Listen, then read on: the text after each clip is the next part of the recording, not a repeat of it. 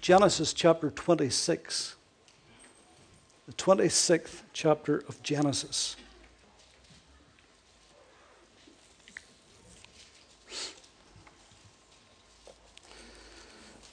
We'll begin reading from verse 1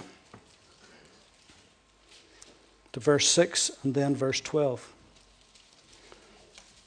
There was a famine in the land, besides the first famine that was in the days of Abraham. And Isaac went to Abimelech, king of the Philistines, in Gerar. Then the Lord appeared to him and said, Do not go down to Egypt. Live in the land of which I shall tell you. Dwell in this land, and I will be with you and bless you. For to you and to your descendants I will give all these lands, and I will perform the oath which I swore to Abraham your father. And I will make your descendants multiply as the stars of heaven, and I will give to you your descendants all these lands. And in your seed all the nations of the earth shall be blessed, because Abraham obeyed my voice and kept my charge my commandments, my statutes, and my laws. So Isaac dwelt in Gerar, and the men of the place asked about his wife. She said, He said, She is my sister. Uh, for he was afraid to say, She is my wife, because he thought lest the men of the place kill me for Rebekah, because she is beautiful to behold. Actually didn't really mean to read verse 7 there. I'm not actually be talking about that, but my eyes just wandered on. Verse 12. Then Isaac sowed in that land and reaped in the same year a hundredfold, and the Lord blessed him. The man began to prosper and continued prospering until he became very prosperous. That's actually the first mention of sowing uh, in the Bible, by the way. And where you get the, the law of first mention, there's always something good that you can read that would be encouraging and a blessing. The Bible says less about Isaac than it does about his father Abraham and about his son Jacob, even though he lived longer than either of them. Chapter 26 that we looked at there a moment ago is the only chapter in Genesis that is solely devoted to him. And it is a portrait, if you will, of a faithful man in a time of famine. Now, the godliest of men and the godliest of women go through lean times, dry seasons, times of famine, as it were. I think of Abraham and how many, many years he went through life uh, without a child of his own, a son of promise of his own. I think of Naomi and Elimelech who for many, many years had to leave their own homeland and their own hometown and go and live somewhere else because of a time of famine. And now Isaac finds himself here in lean times. And it would appear that in this situation that his first impulse was to go to Egypt. But in verse 2, God says, No, do not go to Egypt. Uh, Egypt very often and invariably in Scripture speaks of the world. Generally, it's a type of the world. And God did not want him to go to Egypt. And uh, fortunately, God spoke to Isaac and prevented him from going any further than Gerar, which is on the borders of Canaan. Unfortunately, uh, that's where the Philistines dwelt. Uh, there was a colony of Philistines that had dwelt there for a long, long time. In fact, more than 100 years when his father Abraham had been there. Uh, he had been dealing with the Philistines. And, uh, and where there would be Philistines, it's very obvious there's going to be strife and contention. It was sure to happen. Eventually, sooner or later, there's going to be a clash not only of cultures, but a clash of spiritual things in the spirit. And sure enough, it was going to happen here as well. And so how we handle conflict and confrontation with the enemies of our lives in time of famine in dry seasons is the big test. The test is never when things is going well. Sure, it's not. I mean, anybody can go through life when things is going well without any complaint whatsoever. It's when things are not going well, when there's a dry season, when there's maybe a spiritual famine, when maybe there's a time in your life when you're not up as you always have been before. Time in your life when it seems like that God's gone missing uh, and you don't sense His presence as you used to. When I, when I say dry times uh, uh and seasons like that, that's what I mean. But it's what you do in those times because in those times there's going to be conflict, there's going to be confrontation, the enemy's going to come uh, against you one way or other. What do you do in those times when you don't feel good? When your feelings is, is, is not good? When you feel that it's lean and you're in a famine time, what are you going to do? How are you going to handle that? Well, Isaac did two things in this story he sowed and he dug wells. He sowed and he dug wells. He sowed and he dug wells. In verse 12, we read there, read it again. Then Isaac sowed in that land and reaped in the same year a hundredfold, and the Lord blessed him. And so he sowed in a time of famine. There's always a risk when you sow something when you sow seed. There's always a risk. Never more so than in a time of famine. What if the rains don't come?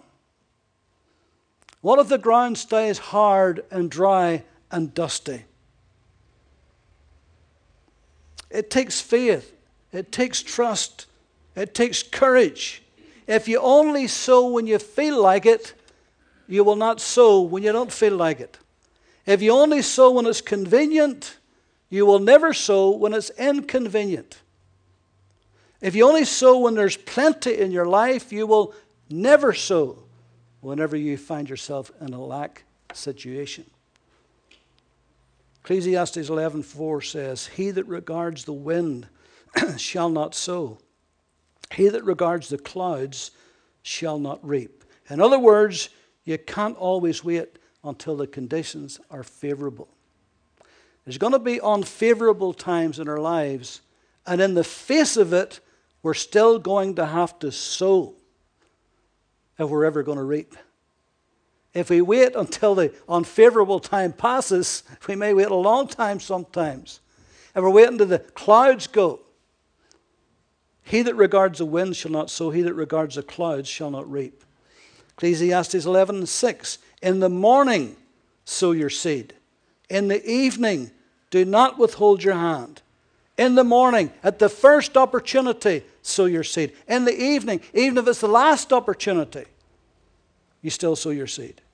We're not to give up in giving, sure we're not. We're not to cease sowing. Psalm 126 speaks about sowing in the hard times, does it not?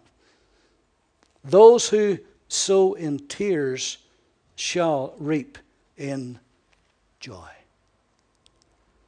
Proverbs 11, 24, 25. There is one who scatters, yet increases more. There's one who withholds more than is right, but it tends to poverty.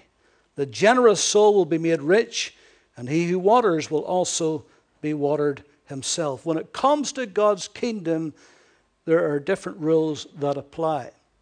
We die to live, we give to receive we lose to gain.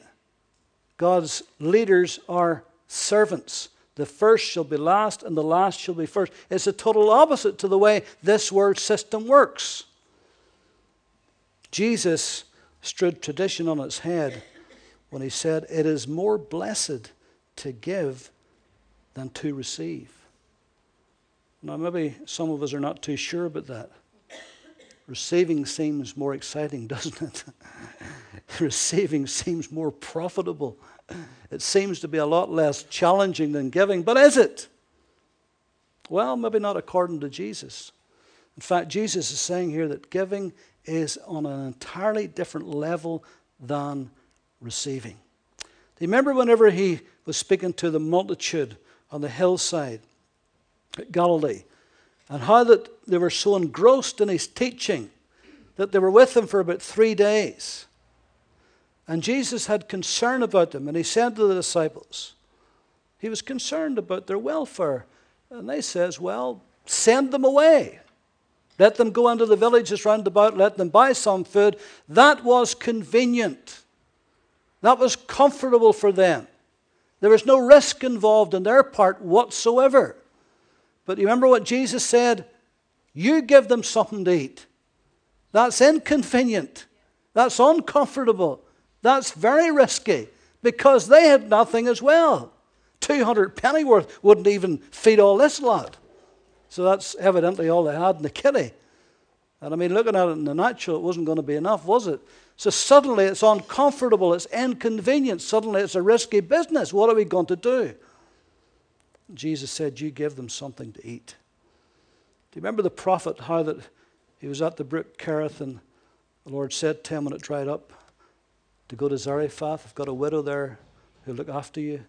You remember when he went and he got there? Sure enough, he found the widow and she was gathering some sticks. She's going to light a little fire.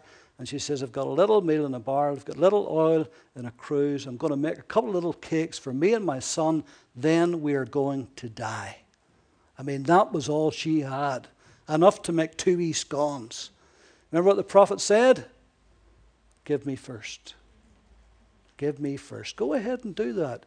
But take some of that and make a little cake and give it to me first. That's sowing in a famine, isn't it? That's uncomfortable. That's inconvenient, isn't it? That's risky. What if I give this man, there's going to be less for us? You see, sowing in a time of famine. Do not go down to Egypt.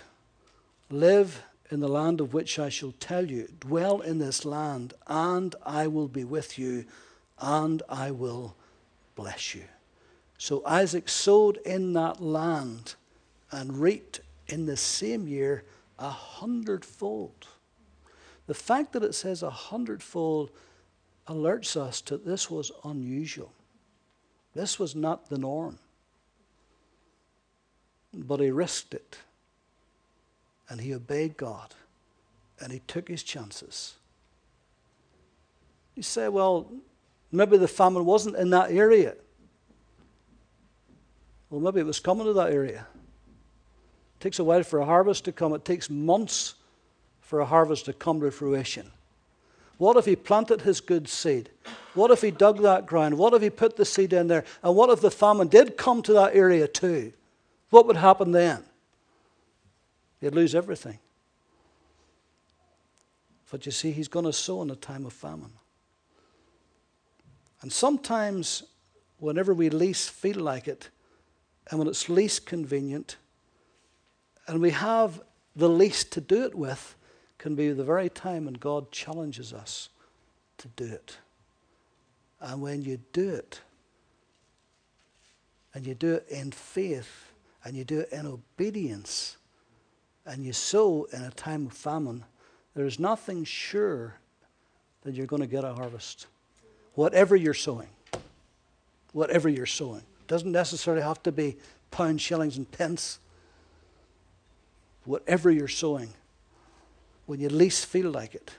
It could be time, it could be effort, it could be whatever.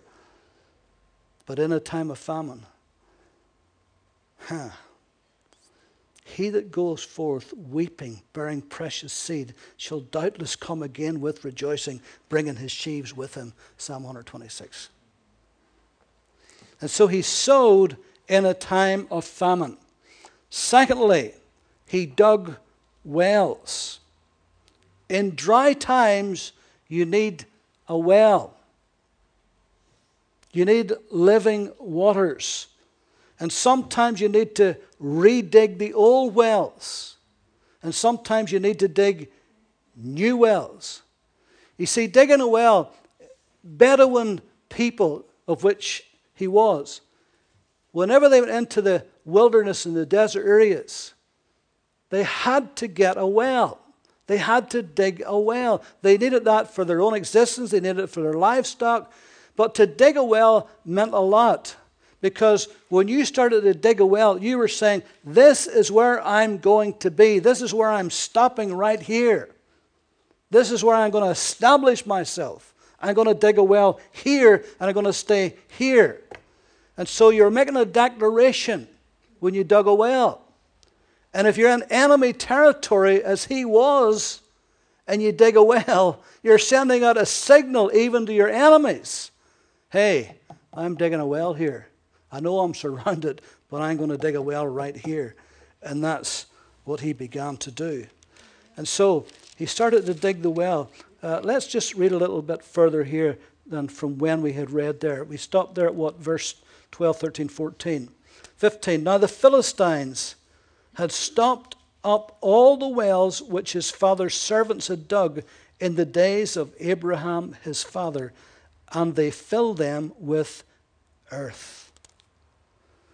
A hundred years prior to this, Abraham was in the same place, in the same position. And he dug wells. But the Philistines, again, because Abraham was very prosperous, and you'll see in a moment because Isaac became very prosperous, they wanted them out of that territory. And the best attack was to fill those wells. Because without water, you could not stay there. You had to have a well. And it says they filled them with earth. They would come along and they would dig up the earth, and they would put in rocks, and they'd put in soil, and they'd fill that up so that it was unusable. It was be blocked. And the devil wants to come in, in our lives and bring a hard time, a rock place, a hard, difficult time in order to block up the flow of life or well that we have. Or he wants to come with earth, with earthly things, with carnal things, and fill our hearts and our minds with carnal things to block the flow of life that's in our hearts. That's what he wants to do. And if he can block that flow and stop that flow in our lives, then we're going to dry up. And it's going to be very hard to last in that place. And that's what he wants to do. So we have to watch the enemy doesn't block up our wells because that's what he wants to stop the flow of God in our lives. And Abimelech said to Isaac, Go away from us, for you're much mightier than we. By the way, Abimelech was probably a title rather than the actual name of the king, uh, because in Abraham's time, that was an Abimelech too, so it was probably a title rather than an actual name. Then Isaac departed from there and pitched his tent in the valley of Gerar, and he dwelt there. And Isaac dug again the wells of water which they had dug in the days of Abraham his father, for the Philistines had stopped them up after the death of Abraham, and he called them by the names which his father had called them. So he had to redig the old wells. And sometimes in our lives, we have to dig the old wells, the wells that has been clogged up. And sometimes the well, uh, part of the life has been clogged up for a long time. And we've got to redig it and get it flowing again and get the fresh living water to come again. And so he, he, he redug again the old wells. And then what does it say? Also, Isaac's servants dug in the valley and found a well of running water there. That's a well of living water. That's pure, fresh, great, sweet water. And in every valley there is a there is a well to be found if we dig. But the herdsmen of Gerar quarreled with Isaac's herdmen, saying, The water is ours. So he called the name of the water Esek, which means quarrel or contention or strife. The devil wants to bring strife and contention into your life. Nothing will stop the flow of God quicker than contention and strife in your life. Avoid it like the plague. Now, I know that sometimes we have to face issues. No, sometimes uh, we have to, Apostle Paul, I mean, took his stand many times. And sometimes he even used the fact that he was a Roman citizen. But as much as we can, we're to avoid strife and contention. And so these Philistines said, That's ours. And they quarreled about it. There was contention and strife. And so what did Isaac do? Then they dug another well, and they quarreled over that one also. So he called its name Sitnah, or enmity, or opposition, or accusation. And so the enemy will want to come with strife and contention, with opposition, with accusation, with all kinds of things in our lives that will try to stop us and try to uh, halt the flow of God in our lives. That's what he will try to do. Uh, look at, well, you don't have to look at Nehemiah chapter 6. Uh, let me just read it for you. In Nehemiah chapter 6, now it happened when Sanballat, Tobiah, Geshem the Arab, and all the rest of her enemies heard that I had rebuilt the wall, that there were no breaks left in it, though at that time I had not hung the door and the gates, that Sanballat and Geshem sent to me, saying, Come, let us meet together among the villages in the plain of Ono. But they thought to do me harm. Ono was 30 miles from where they were. They wanted the work to stop. They wanted them to get away from the place of blessing, the place of building, the place that was being prospered by God, and to go out and have all kinds of contentions and strifes and fights and arguments over this. So I sent messenger to them saying, I am doing a great work so that I cannot come down. Why should the work cease while I leave it and go down to you? Hmm. What a great answer.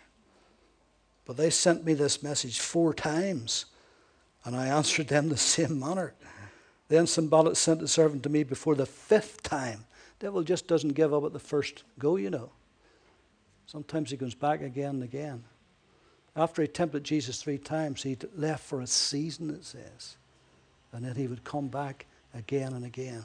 All to try to stop the flow of God in our lives, to try to stop us building those wells.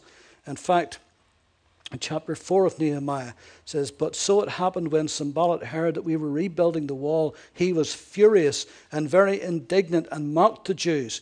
And he spoke before his brethren in the army of Samaria and said, What are these feeble Jews doing? Will they fortify themselves? Will they offer sacrifices? Will they complete it in a day? See the sarcasm? Will they revive the stones from the heaps of rubbish, stones that are burned? Now, Tobiah the Ammonite was beside him, and he said, Whatever they build, even if a fox goes up in it, he will break down their stone wall. So there's all kinds of accusations and oppositions and contentions and strife, all to stop him building the wall for God, all to stop that flow of God in his life. But did it stop him? Thank God, no. He kept at it and at it and at it and at it until the wall was built, until the job was complete. Did you notice how that every time there was strife and opposition here, did you notice how that Isaac refused to get involved in it? He says, okay. And he just moved on. And he dug another well. And they fought against him. And he says, okay. And he moved on. And he dug another well. And sometimes we just have to say, I'm not going to get into that argument. I'm not going to get into that strife. I'm just going to move on. I'm going to dig another well. And God will bless. And so, notice here, and he moved from there and dug another well, and they did not quarrel over it.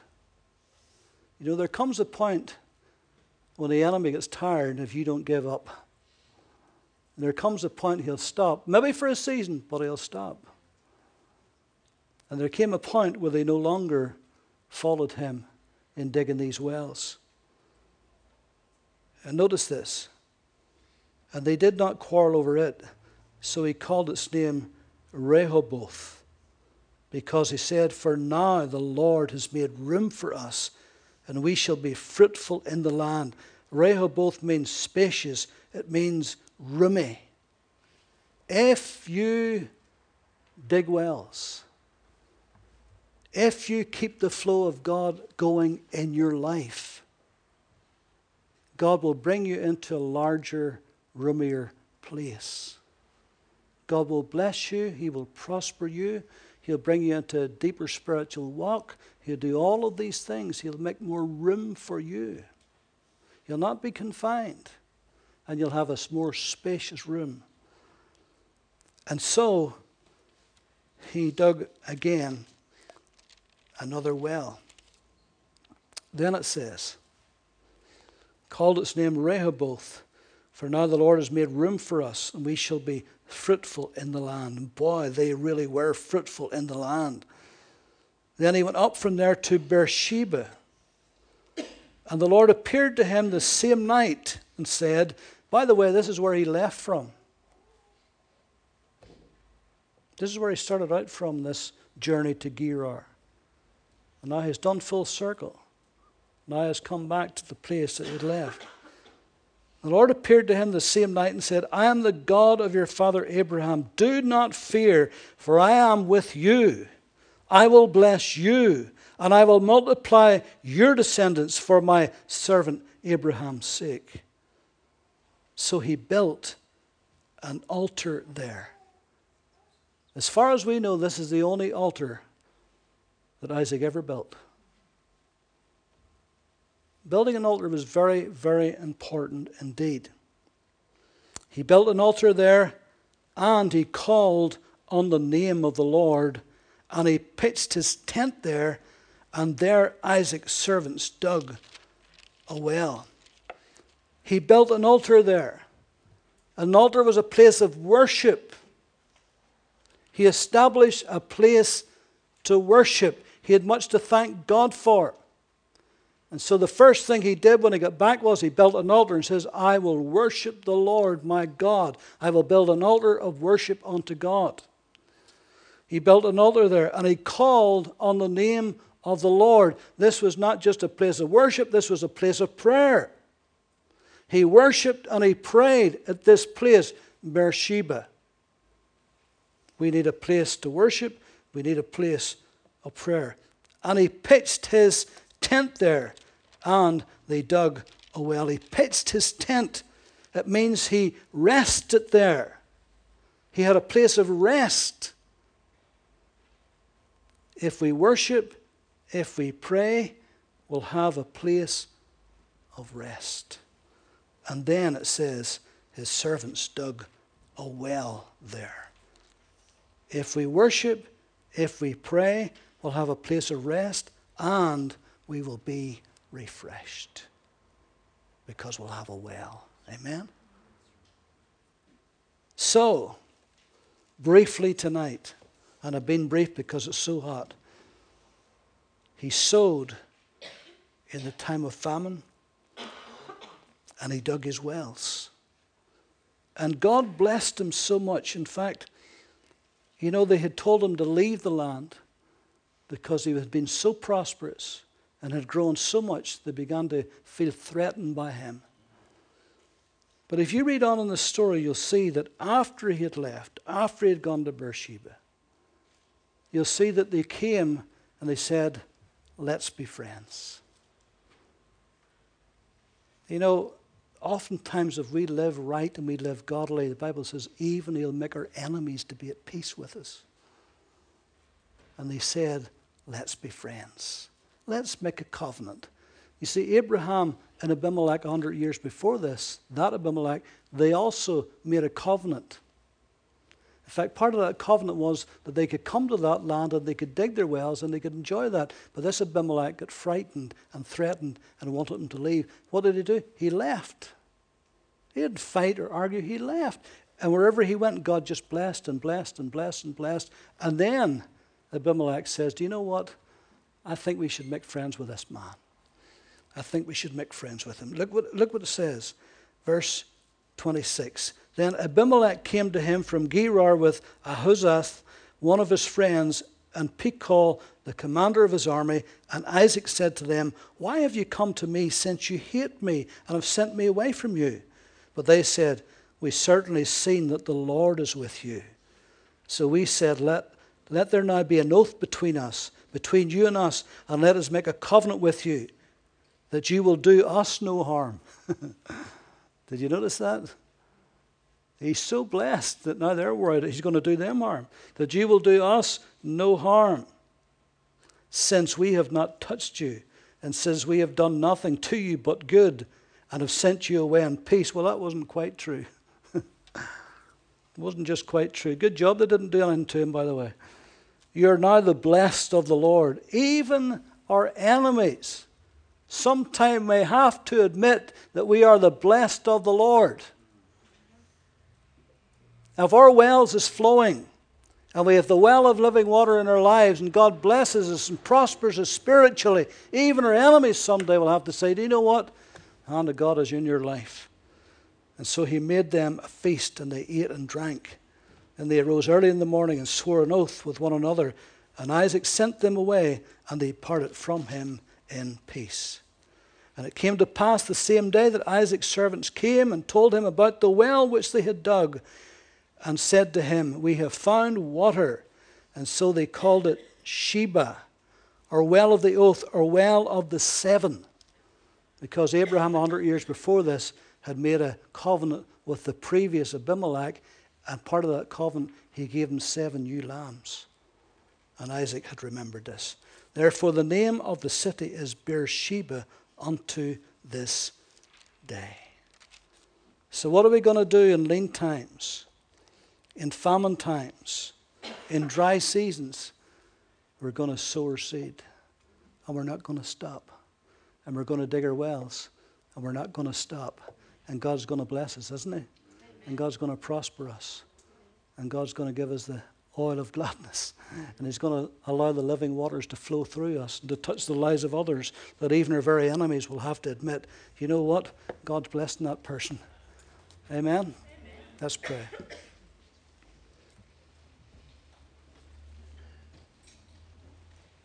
Lord, we stop and we give you thanks tonight for the many, many blessings that you have given us over many, many years. We're grateful for your faithfulness tonight. We thank you, Lord.